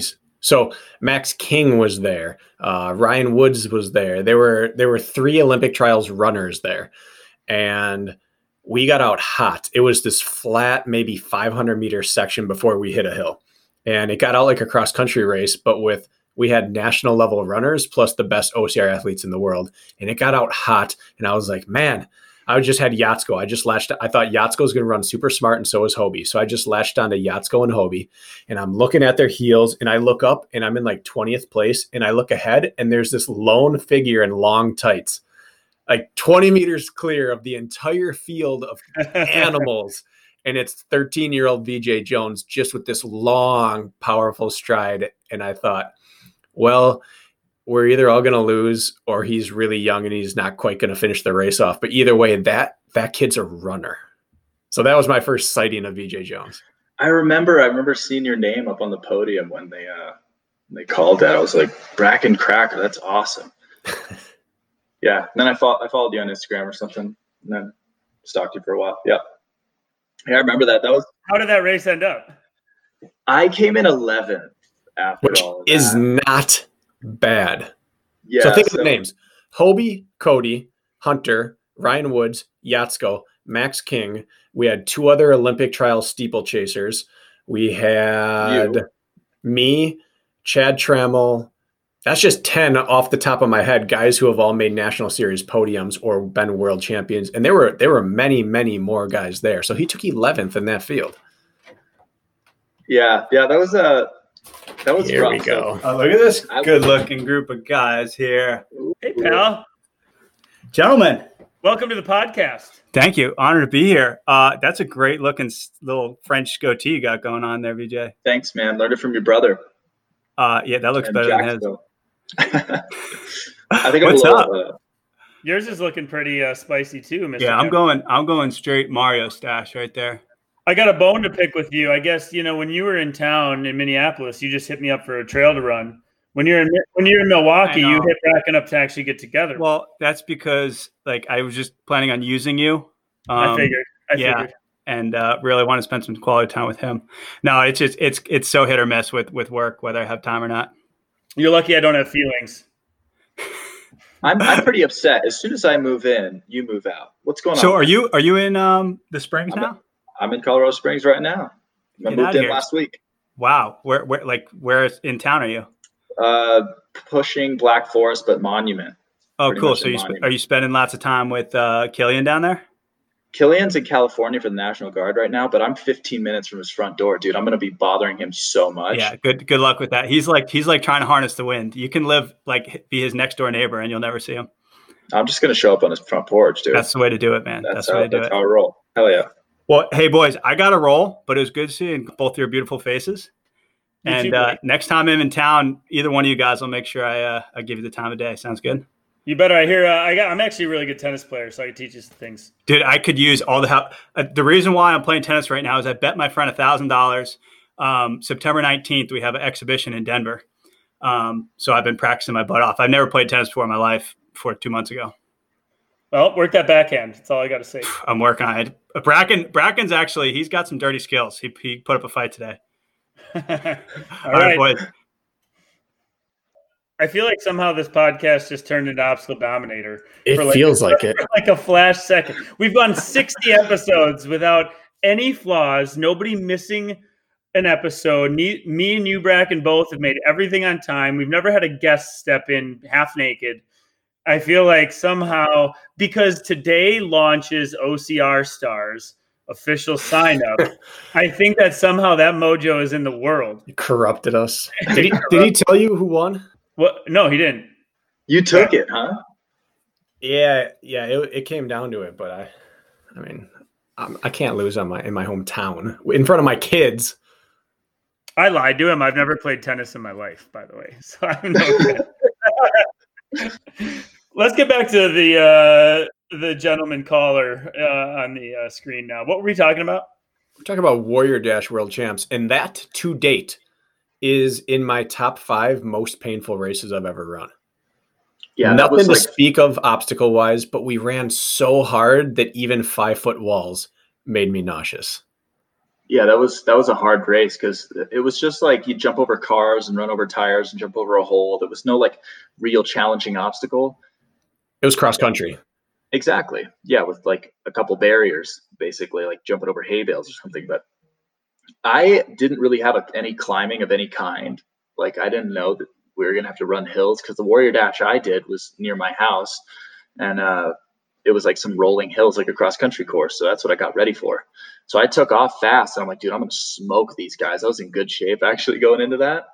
And then we got on this long climb, and the climb took forever, dude it took so long. I dropped so far back, and then I was running next to Hunter for like a mile, and uh, yeah, that was it was cool to see like a lot of the top guys that I had like looked up to, but it was definitely rough. It was a crazy race. Hunter and I got to the top. The first climb was runnable. It was like maybe 20%. Yeah. and we got to the first and the top of the climb was like the mile mile and a half point. point and hunter and i were like in 20th 25th maybe and we finished up fifth and sixth and it was just we went down the hill and then we hit this maybe like 35 45 percent 300 meter cliff we ran up and all fours all yeah you hunter we have, i have a picture i was like trying to run up it and hunter's on all fours bear crawling behind me and so the runners cracked there, but Veejay Veejay held on, and that, that was I, I can't put into words how nasty the second half of that race felt. It was so bad. Yeah. And then you disappeared for a while. So what'd you do then, from 13 until we saw you come back? Well, if you would have made the podcast in time, Brakken, you would have learned all those things. Well, uh, I I didn't disappear. I just didn't. Um, I, even at that time, I hadn't done a, a Spartan race yet. Mm-hmm. I didn't do my first Spartan race until 2014, I think. So bypass the stuff you already talked about with Kirk because the audience will hear it, and I guess we can go back to Kirk's original question: is I, I just want to know, like, I think you've made it pretty clear that you're committing to this sport, you're taking it seriously, and your blinders are on for the moment, as in, like, you want to become the best obstacle course racer that you can possibly be. Yeah. Um, and part of that, I would consider you've always been in the back of people's minds until 2019, and then you became into the front of their minds. Matt B. Davis's podcast on obstacle racing media with Jack Bauer, when he's a guest, is arguing like who is the best obstacle racer in the world. And Jack Bauer would argue Veejay Jones at that time, for example. That has never been part of the conversation. So I would like to know going from like Veejay Jones is on the radar to like Veejay Jones is a serious like contender to win big races. Like, how did that transition happen in your training and your mentality? Like, what you've been doing? Like, what did that look like? I grew up. Is that what you older. think? Honestly, yes. The training honestly didn't change that much. I, have I've been a hard worker, um, but I've also been very patient. Like I, I've read enough to where I've seen where athletes try to do too much too soon and they'll crack um, and they'll get injured and they'll have to take time off. Um, so I've been very slow in my progression. I'm not. I'm pretty low volume compared to a lot of the other racers around. Like I rarely go over a 50 mile week. Like that doesn't happen. Um, but I'm starting to push into that now. But from 2018 to 2019, I think it was just consistency in training over the last couple years and I got older. Like you can probably see a, a difference in the way that I look, um, and and the, just the build of my body from 2018 to 2019. I think I transitioned from like looking more teenager to looking more 20, and it it definitely uh it, it worked because I came out swinging at the beginning of the year, not like uh, I was just doing aerobic base running, but I ended up winning. Uh, the two SoCal races when um the uh the Danish guys were here. Mm-hmm. I was I was there. I passed you for a second. Dude, I crumbled. You saw you saw I crumbled, but then I had this second win that came back, and that was kind of the mindset shift as well that I was talking about. Mm-hmm. Um, slowly through the beginning of the year, I started realizing like races aren't over when something goes wrong. Like you can continue pushing, and and, and there's a mm-hmm. lot that can change. So, uh, yeah, I honestly think I just got older. I grew up and um, I'm able to sustain a little more work now. And, and some of the work that I put in in the past is starting to pay off. Um, and I know I'm still pretty young, so I got a lot more of that to come. But that that's honestly what I believe happened uh, for 2019. And um, you know, I started working with Rich a couple years ago, um, and he I've learned so much from that guy. I think as as an athlete that he's worked with, I think I've listened and learned from him more than other people have. Like a lot of people just take him for his coaching and, and do what he puts on the books. But I've I've really like asked him questions and, and learned a lot about him and we've developed a really good friendship through that. But Rich definitely changed my like uh, approach to running and my run training over the last couple years and it clearly has paid off. Um, and just my understanding of fitness and how it's built and, and everything like that has changed. So little bit of props to Rich though. Like we started working together in 2018 and then 2019 I had a, a, a beastly year. So was that's an important point to make there. you've you've played the long game with your fitness. You started working with somebody in a year later, like you kind of popped some races. I wouldn't say popped them, but you you launched to that next level. The audience, it's important to drive home to everyone listening that like these a new workout style or a new training plan, it doesn't show you in six weeks what it does for you. It's six weeks plus six more weeks and six more weeks and six more weeks, and you add those together, and next year you're a different runner. I like that you drove home that point. Yeah, I mean, I, have tried to play the long game um, the whole time. Like you listen to podcasts back in 2017 when I first got on the pro team, I was like, I'm not going to be that competitive in these longer events just because I wasn't ready to just do a ton of volume and, and, totally change the way that I was running. I needed to build into it. And um, I, have grown to learn about, you know, training cycles and not just the short ones for races, but the long ones that happen over seasons and why athletes continue to get better with age to a certain point. So yeah, I think I think I'm going to get better and better, but um, yeah, I'm I'm definitely patient with it, and I think I just grew up and I had enough background last year to really start being competitive at this level. And I mean, I'm not competitive in everything clearly, but uh, for my specialty, the 5Ks and 10Ks and the more flat stuff, I, I can definitely throw down. Is is Rich still coaching you full time, even in, in this period of time? Um, not necessarily. Um, I do talk to him and consult with him a lot about training, especially when I develop a new focus. Um, but I do a lot of my own programming as well. But he does, um, especially when we're preparing for specific races. I do. I have access to his whole training library since we started um, coaching together with this program we launched. Yep. Um, but we kind of split it. It's kind of 50 50 because uh, there's some things that I like to do. Like I like to take control of my own strength training um, and the way that I prepare for like obstacle specific things. Like I have my own approach, but a lot of the running comes from him. Okay, that's what I had imagined. Um, and we want to ask you about your your joint effort coming up here, but um, I just had a curiosity. So Rich and I have a relationship where we just like bullshit, and that's all we do. Like he'll send me something on Instagram, and we send like half snarky, half bantering messages back and forth. And I enjoy I enjoy Rich Diaz immensely. Okay. Um, I think he still is like a more misunderstood guy by some. And yep. so yeah, and so I, I, appreciate Rich. We talk about scotch and we just bullshit about smoking stogies together. You know Rich, okay, better than I do. What is working with Rich Diaz like? It's a question that I've had. Like, I don't know how you take it how you want, but what is working with him like? Well, at first, I went to see him, and um, you know, it was just all ears. I didn't come in with any, because all I knew that was he coached Hunter. I didn't really know anything about his approach to training or or what he does, anything like that. He just met me at a local event and he said, "Come through for a clinic that he was hosting." And I said, "Okay." So I came in. He started talking about running mechanics. We did a VO2 max test and all this stuff, and he started telling me about, uh, you know, the numbers and that's a lot of what he's about is is putting in work based on the numbers that he finds himself not using a chart uh, to find your heart rate zones based on your age nothing like that he wants to work with you based on what he found about you so it was hard to argue with what he was saying because he could show me the numbers of what my heart rate was doing based on you know respiratory exchange right there so i'm, I'm going to be like no i don't think so that's not right so, um, I mean, he's just, he's got a ton of knowledge. He's been doing this so long. He's worked with so many athletes. He's seen almost everything. So uh, when I, when I tell people, I tell him he's, he's my encyclopedia of, uh, of running knowledge. And he just, um, I use him as, as a reference and a coach a lot.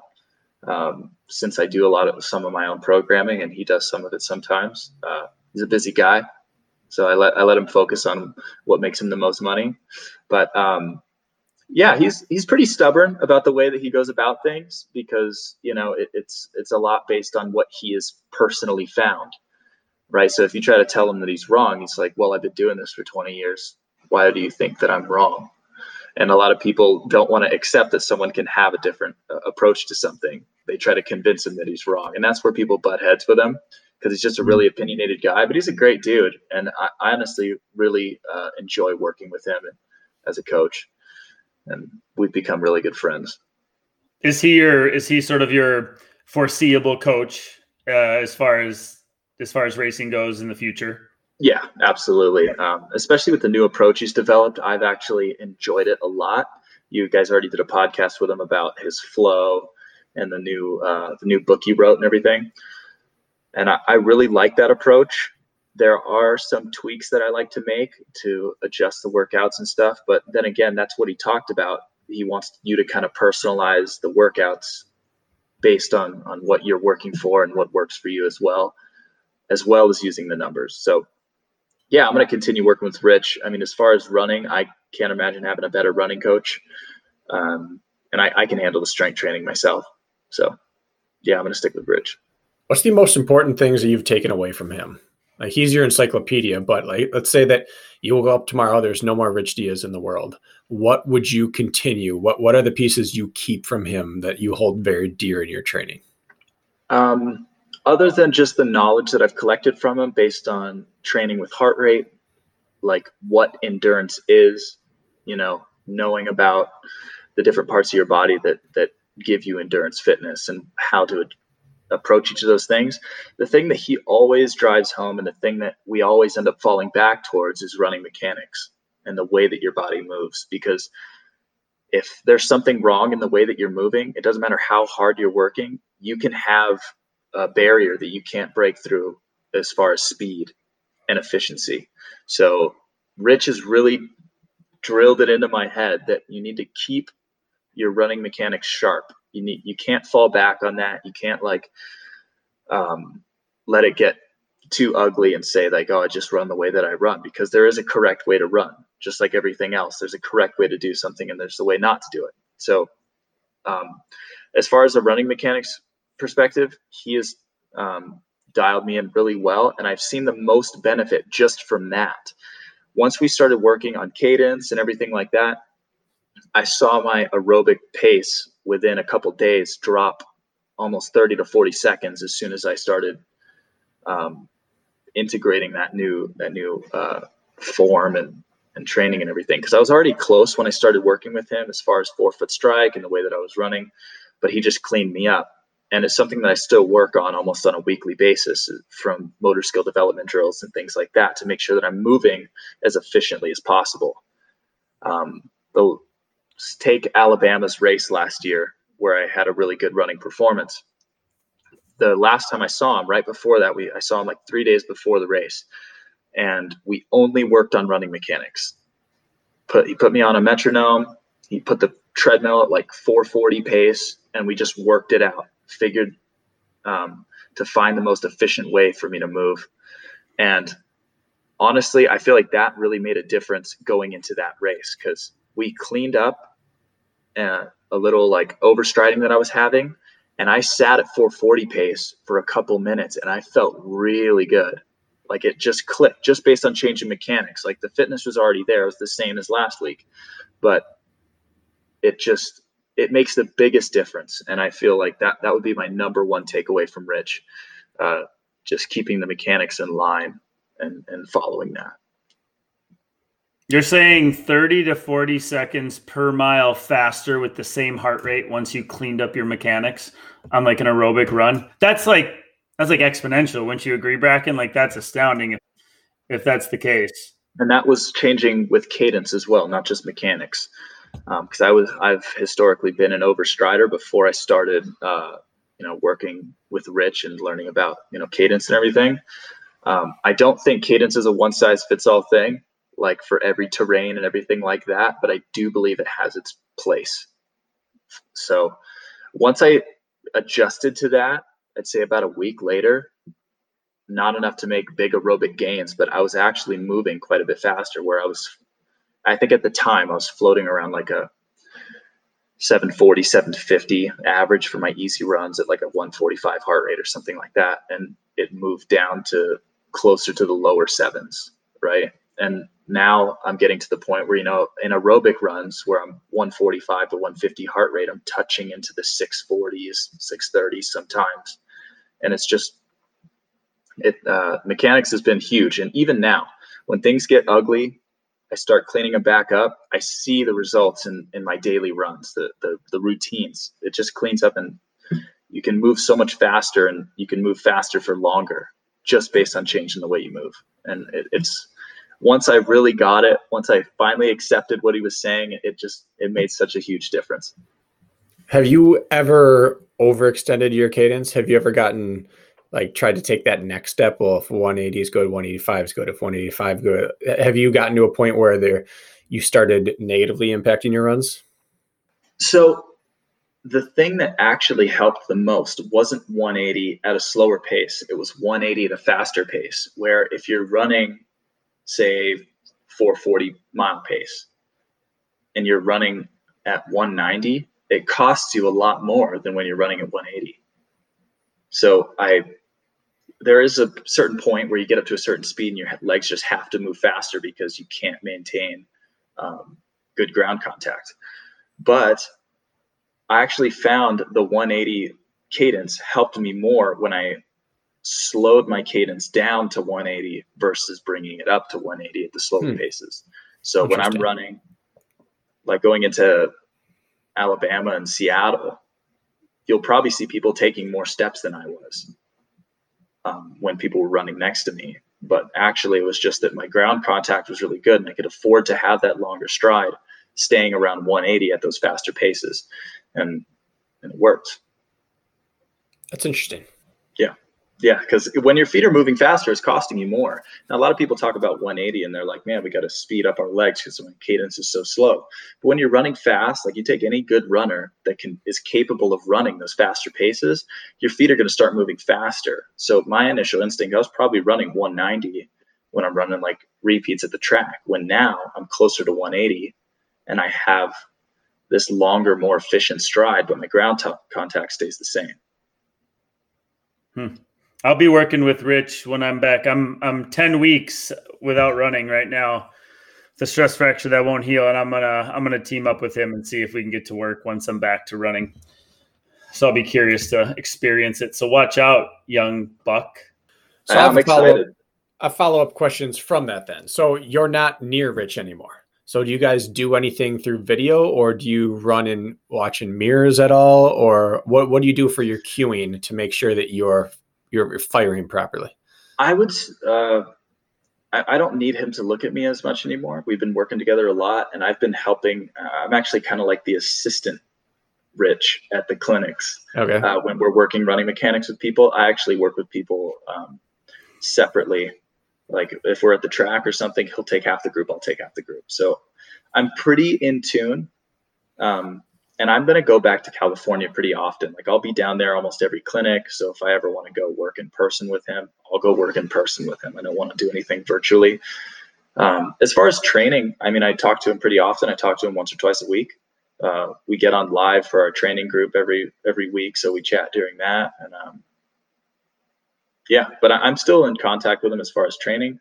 But as far as mechanics go, since I've worked with him so much, uh, like on his treadmill and hearing what he's saying uh, like when I make adjustments to my form, and, and I've really connected a lot of dots there to where I can keep myself dialed um, pretty well through like the motor skill development drills and stuff that he's he's created, and uh, yeah, works well. So, how much of what you do now is treadmill based, and how much is is outside on the trails? I try to get off the treadmill as much as possible. I can't stand it. Mm-hmm. Um, the only time I'll do it is if I need, uh, if I'm going to do like compromised running where I want to have an incline or something. So if I want to do some strength training and then jump on, you know, 15% grade. Uh, so I'll keep the treadmill running. That's the only time that I really want to hop on uh, the treadmill, simply because, um, well, m- mainly because I don't like it, but also mm-hmm. that since the belt's moving, you're going to move slightly differently when you're off of that. And now I'm in Colorado and I got trails everywhere. So why would I why would I stop and run on the treadmill? I can just be outside as much as possible. And and since you do like the flats and the five to ten K distance, do you train to that or are you getting a lot of vert out there and trying to work on the other pieces? Well, I've only been here about a week, so I'm starting to work in more climbing, but still climbing just whoops me out here just because the altitude.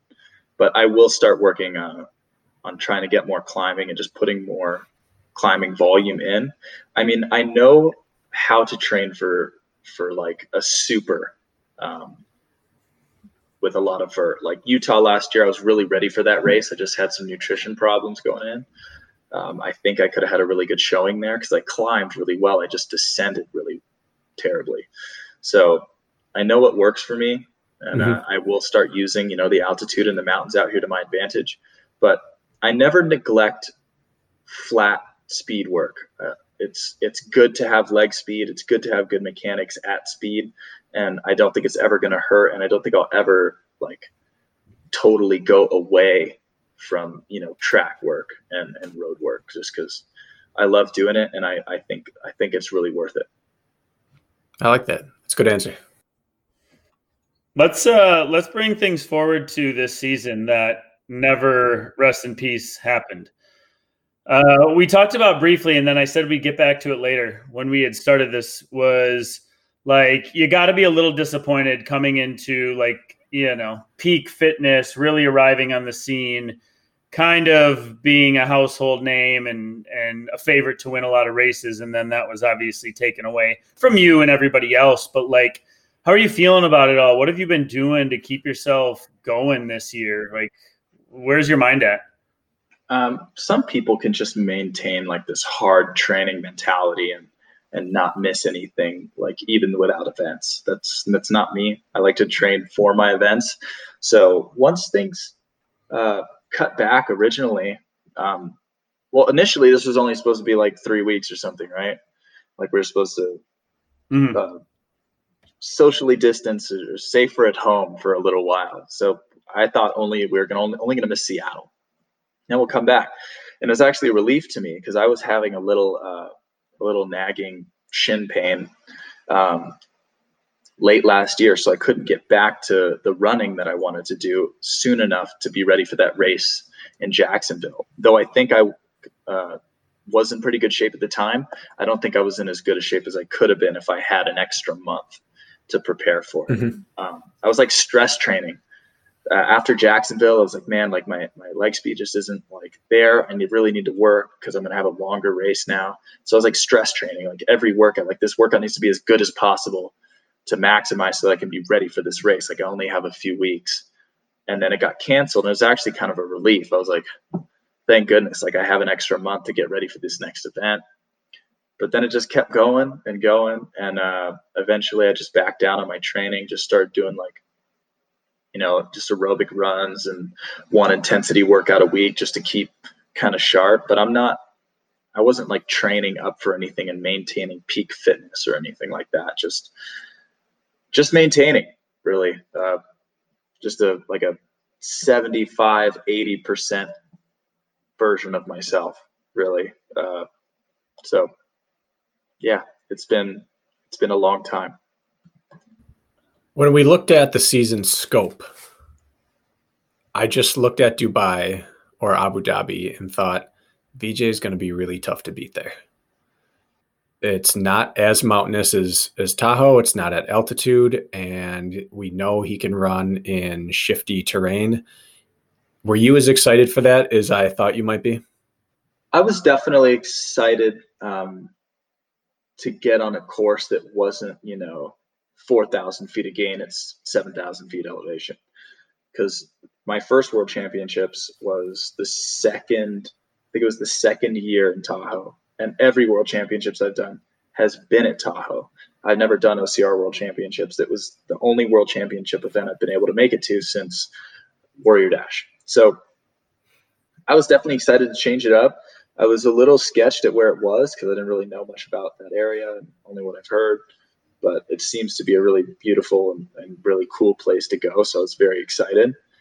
Um, and as we learned more about the venue and how they were going to run it, we weren't just going to be running through sand. They were going to lay out these mats over the sand to make it more runnable terrain for us. So the flatter the course, the more speed I can maintain and the better chance I have because every minute we go over an hour is less competitive for me like 90 minutes is a real barrier for me to try to break. Like going over that point historically has been really bad. Last year, I kind of figured it out.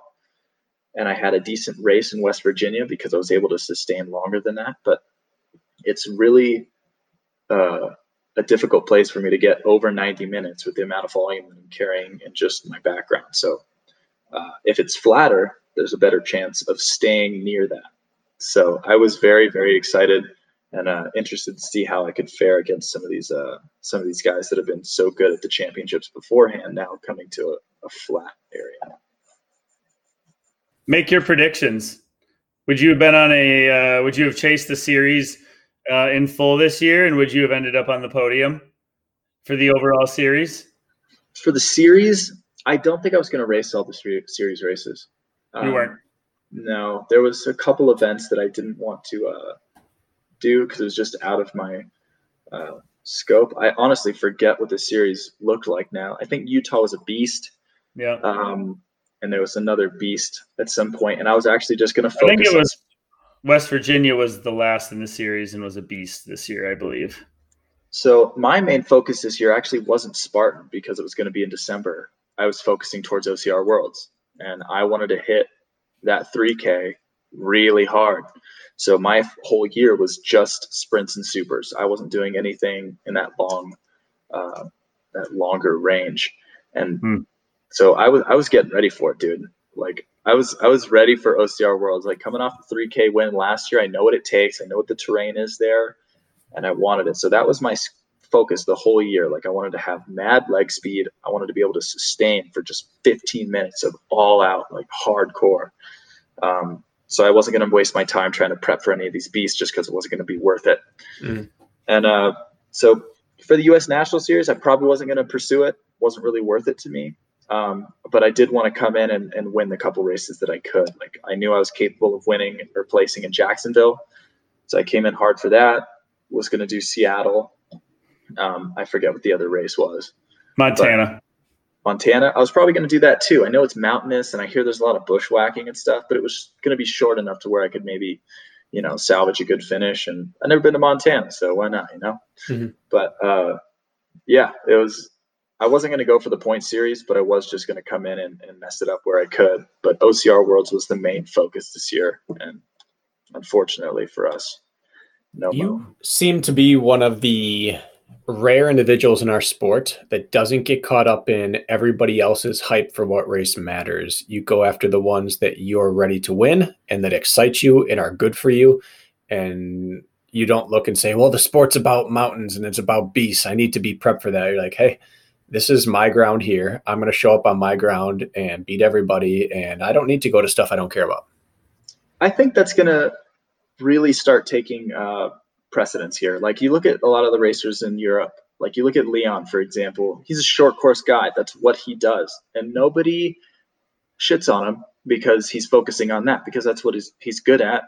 And that's what he's going to focus on. Like um, the thing about obstacle racing in the US for some reason, it's, it's very, it's Spartan race, right? Mm-hmm. And they think that you're not a, a, for some reason people have this mindset you're not a good athlete if you're not winning in the long mountain races and mm-hmm. I've been fighting that for a while. And I mean, whatever, I don't care. But people think that you you you can't specialize. You, there's only one test of fitness, and that's Tahoe. And if you're not mm-hmm. performing at Tahoe, then you, what what are you? You know, because I saw that so much. Like their post come up, would come out, like Spartan Race would be like, you know, Veejay Jones wins Alabama, so and be like, but what about how is he doing the mountains though? It's like, all right, dude. Um, but I think as the athletes get better, as the competition gets stiffer, people are going to have to start prioritizing what their strengths are. There's nobody running the mile and the 10K in the Olympics, right? So eventually there's going to be more championships for short races and separate championships for long races. And if you want to win one of those, you're not going to be able to win both.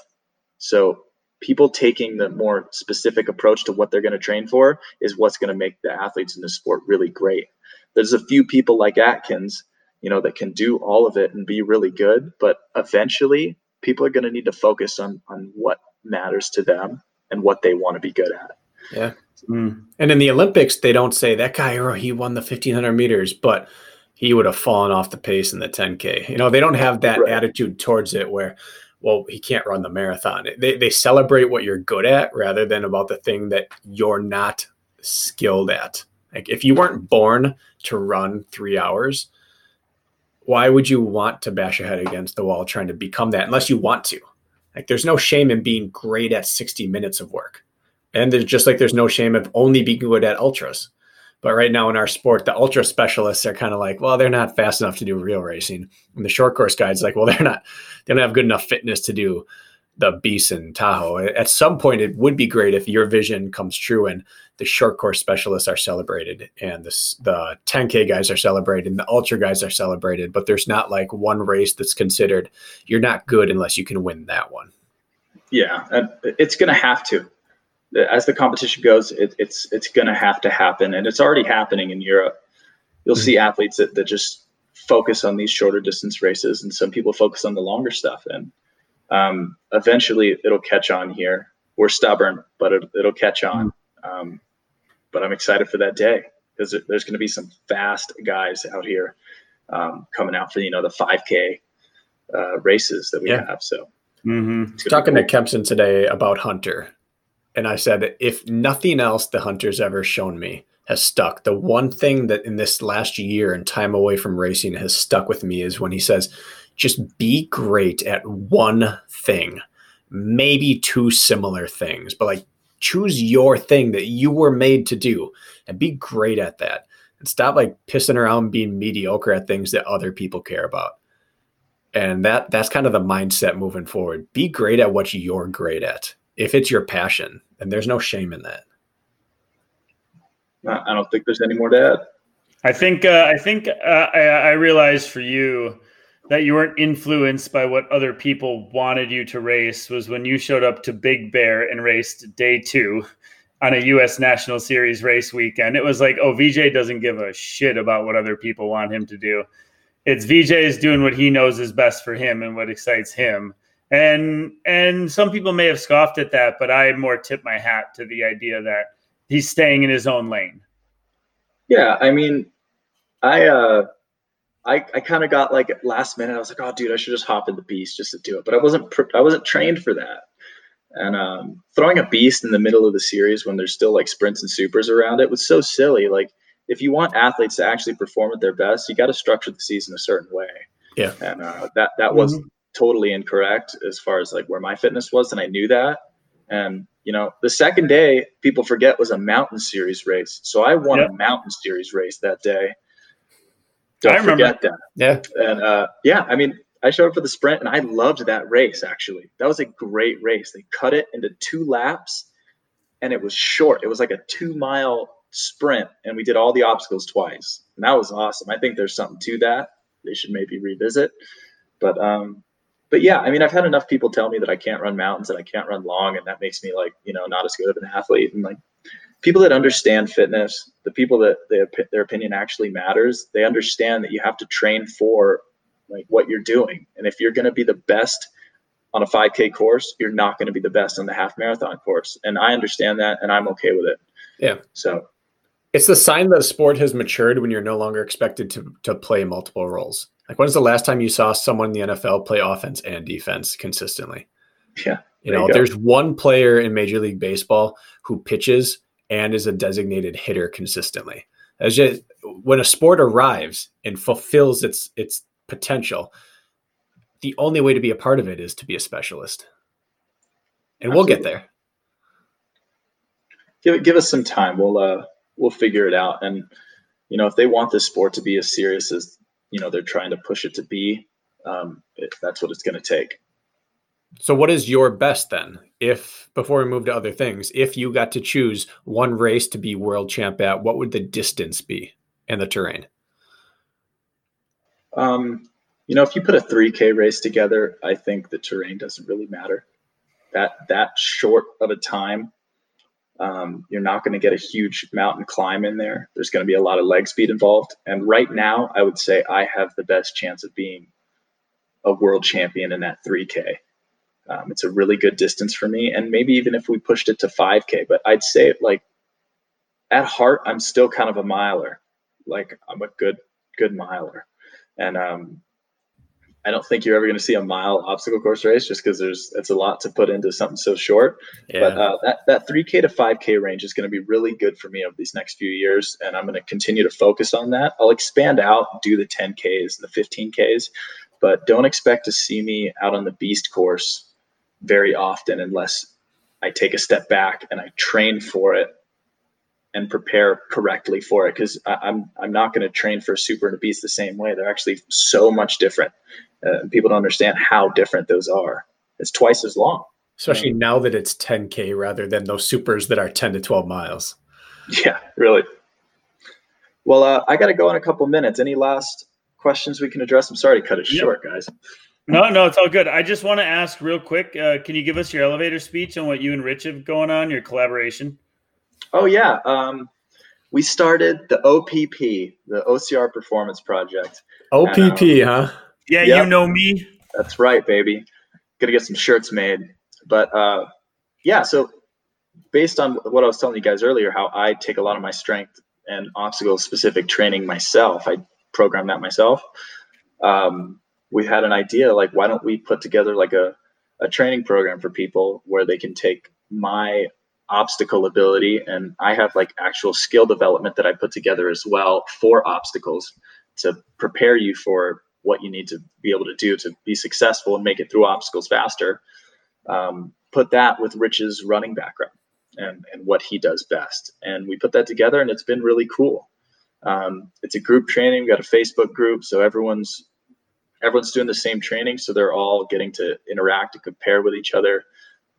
Then we go live once a week to explain the training and really break things down. So there's emphasis on running mechanics, on the way that he trains people with his new approach with the flow. And then there's me where I'm doing, you know, obstacle specific and their strength training, and I'm implementing most of that. And I'm bringing my experience for the courses that we've raced and uh, what people are training for. I can tweak things and show them what has worked for me and given me success at these different courses. Because I've actually been around for a couple years now and I've, I've raced a lot of the courses that people are training for so I know what's coming. Um, and it's been great. I mean we only started a month ago and one of our guys dropped a minute off his 5k time already. And uh, he went from a 1740 to a 1640 and that's that's pretty dang good in my book. So um, yeah, it's been great, and I'm uh, I'm excited to go forward, especially once the season starts. We're going to chase that uh, that U.S. National Series, so that'll be really good. Um, so we can train specifically for those events. Um, but right now, I think we're going to turn focus a little bit towards that uh, that OCR stars that Hunter has coming out soon. I want to see some uh, How, how much time do you have here? a minute. All right, give me your brief take on what is the style of strength training you like to do. Circuit training. I don't do much low intensity lifting except occasional power movements. Usually before a workout, I'll do say five by five weighted pull ups or I'll do like five by five heavy deadlifts. Um, but most of my strength training is either in the form of compromise running, like an OCR specific thing, which is like maybe once a week, not very often, but the rest of it is like a high intensity 20 to 30 minute circuit training session and that works for me. You don't need to move a ton of weight to be a successful obstacle racer. Um, there's rarely any time that I'm using a, you know, anything heavier than 135, like on a barbell, um, Yeah. other than like heavy deadlifts. But if you're, if you can move that kind of weight, you're going to be successful. So yeah. Okay. It it's different than what a lot of people preach, but at the end of the day, if you can run really well already without power strength work, then all you need to be able to do is functionally get through obstacles without blowing yourself up or getting injured. yeah, pretty much. And uh, honestly, a lot of the progression lately, like my strength training is really maintenance at this point, except when I'm training for specific things. A lot of it has come in experience and skill development. That's Yeah. what sets people apart when you become really efficient on these obstacles. And I'd rather make a big move and spend four seconds on an obstacle than be like slow and waste extra time and energy on an obstacle for 10, 12 seconds. If there's Yeah. a way to get through it fast, I'm going to find it. And that's the way I'm going to go about it. Well, and think of the effort it would take to gain five seconds over a, a quarter mile of running versus five Yeah. seconds on a twister.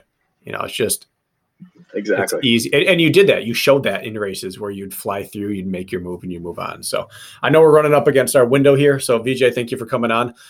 Love to have you Yeah. back again and talk actual nuts and bolts of training. For sure. Yeah, I'd be down for that. I, I, I've been a big fan of you guys since you guys have started. So Well, thank excellent you. work. And, and I'm honored to be a guest. We're a big fan of you too. We like what you're doing. You train systematically and intelligently, and you can't hate on that. Thank you, man. Appreciate Yeah. it. Well, enjoy the springs, and maybe I'll see you out there. Oh, yeah, dude. Let me know if you're in town and uh, we'll powwow. I got a big house here. Appreciate that. We'll see you, man. Have a good one.